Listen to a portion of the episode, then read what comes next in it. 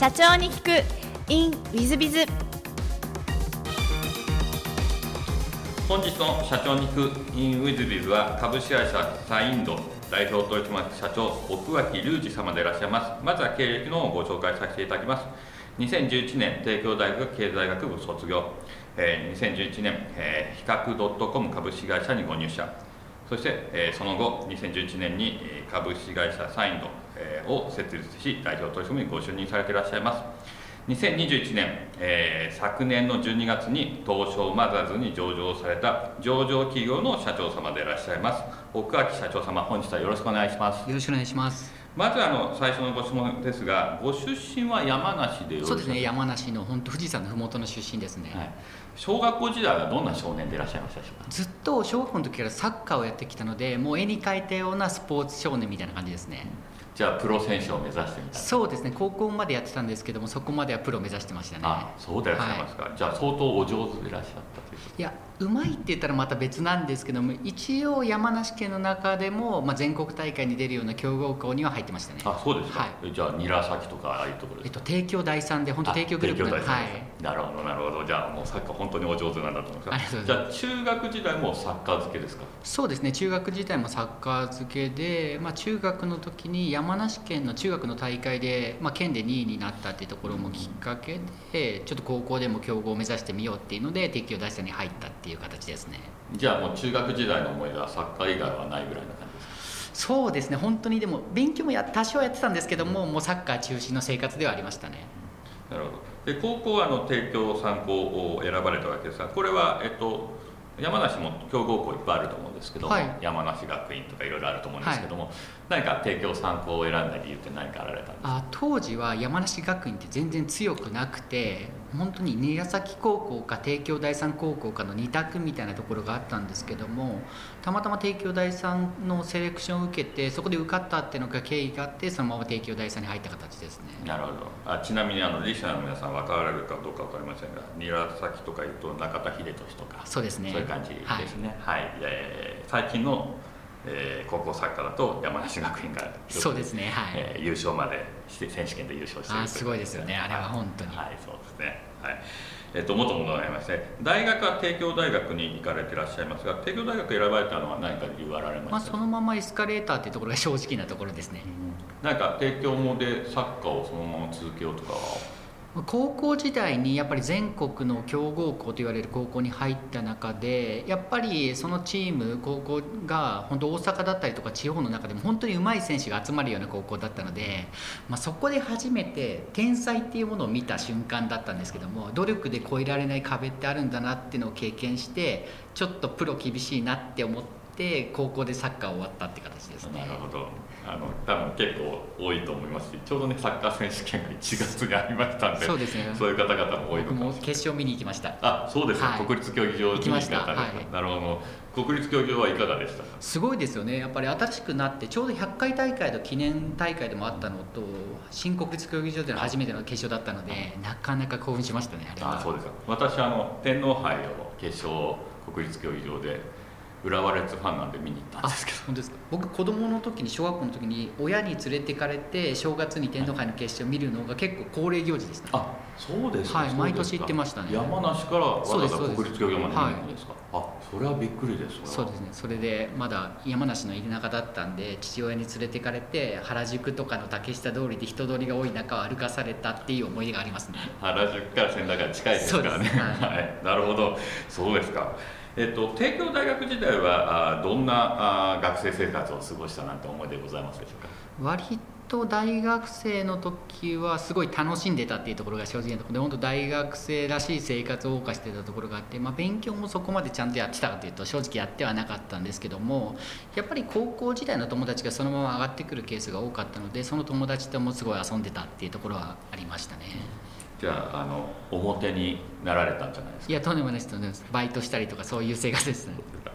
でその後あの比較 .com さん現手間いらず株式会社さんにお入りになってらっしゃるんです。がこちらを選ばれた理由というのは何かございますもともと大学時代に、まあ、いずれ会社をこうしたいなっていう思いがあったんですけどもその中で当時比較 .com 株式会社が、まあ、いろんな業界の価格の比較サイトをやっていたので、まあ、会社を将来立ち上げる上ではいろんな業界が見れるって会社は面白いんじゃないかっていうところがありまして、まあ、比較 .com 会社株式会社に入社させていただいたっていうところですかね。なるほど。こちらの比較 .com では思い出なんてございますか？そんな長くいなかったんであれだったんですけどもまあいいきっかけというか業界いろいろ目指していただいた中で、まあ、今の会社にもつながるんですけどもインターネット予約っていうところのサービス EC の業界に触れられたっていうのは大きかったですね。なるほど。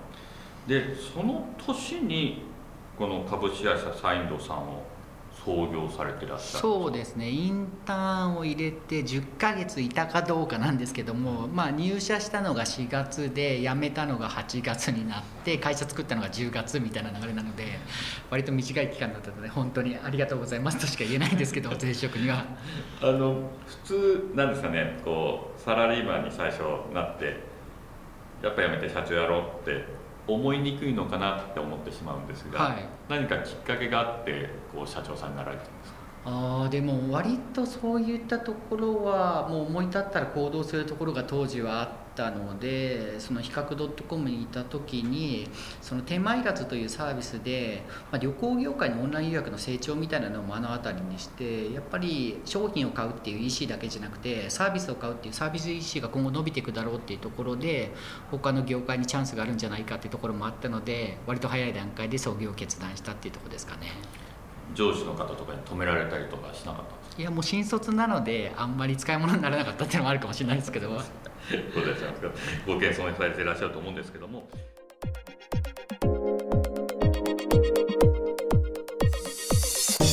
3分コンサルティング w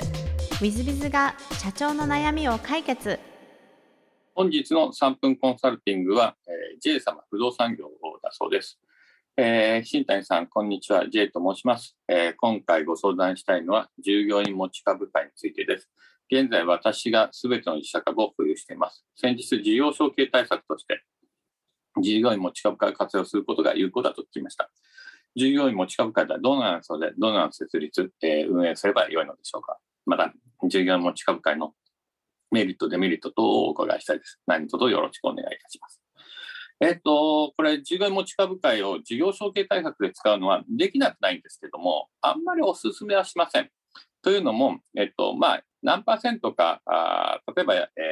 ー、1億の資産価値がある1000万分ぐらいを、えー、従業員持ち株会に持たせると9000万になるので、まあ、いわゆる相続税の事業承継の税金対策になると、こういう意味合いなんだと思うんですけども、でも業績よくてちゃんと自社株評価したら、未上場だったとしても自社株評価をちゃんとしたら、業績が良かったりすると、1億が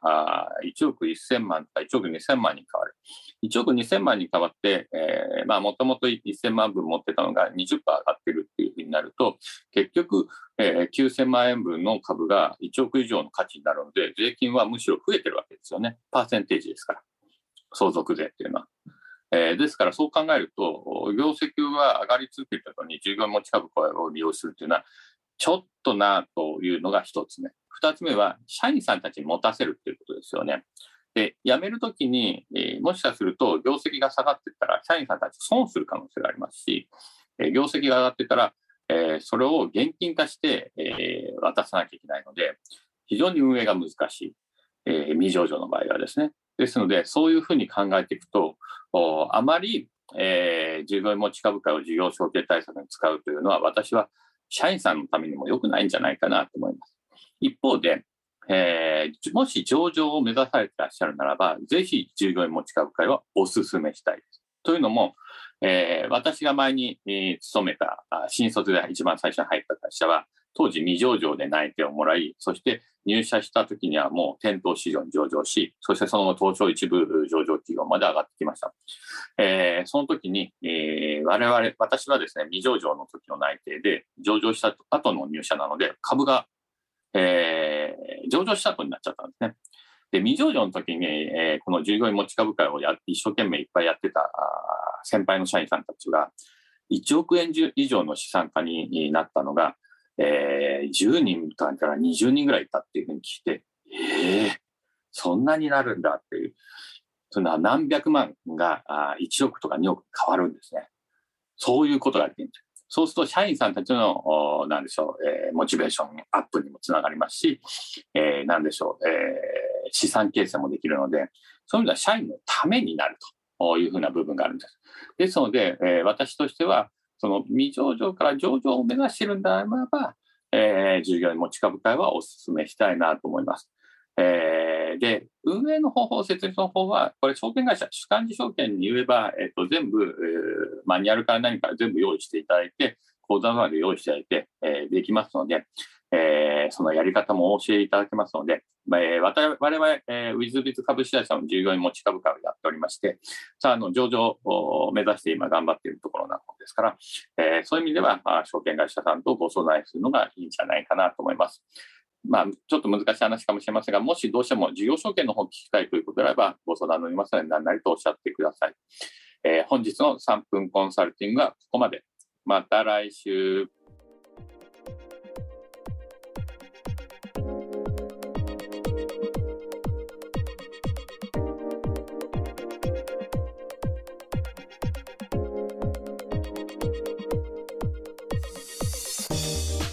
本日も社長に聞く in WizBiz をお聞きくださり誠にありがとうございました、えー、この番組は2017年1月から毎週配信を続けております。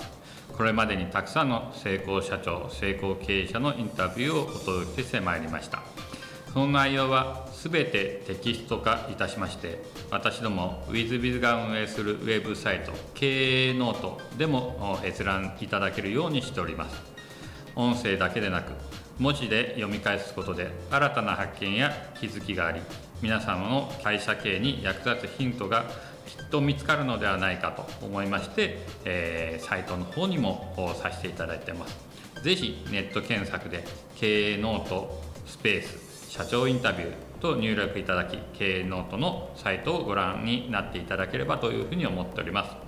本日の社長に行く e ムイズではここまで。また来週。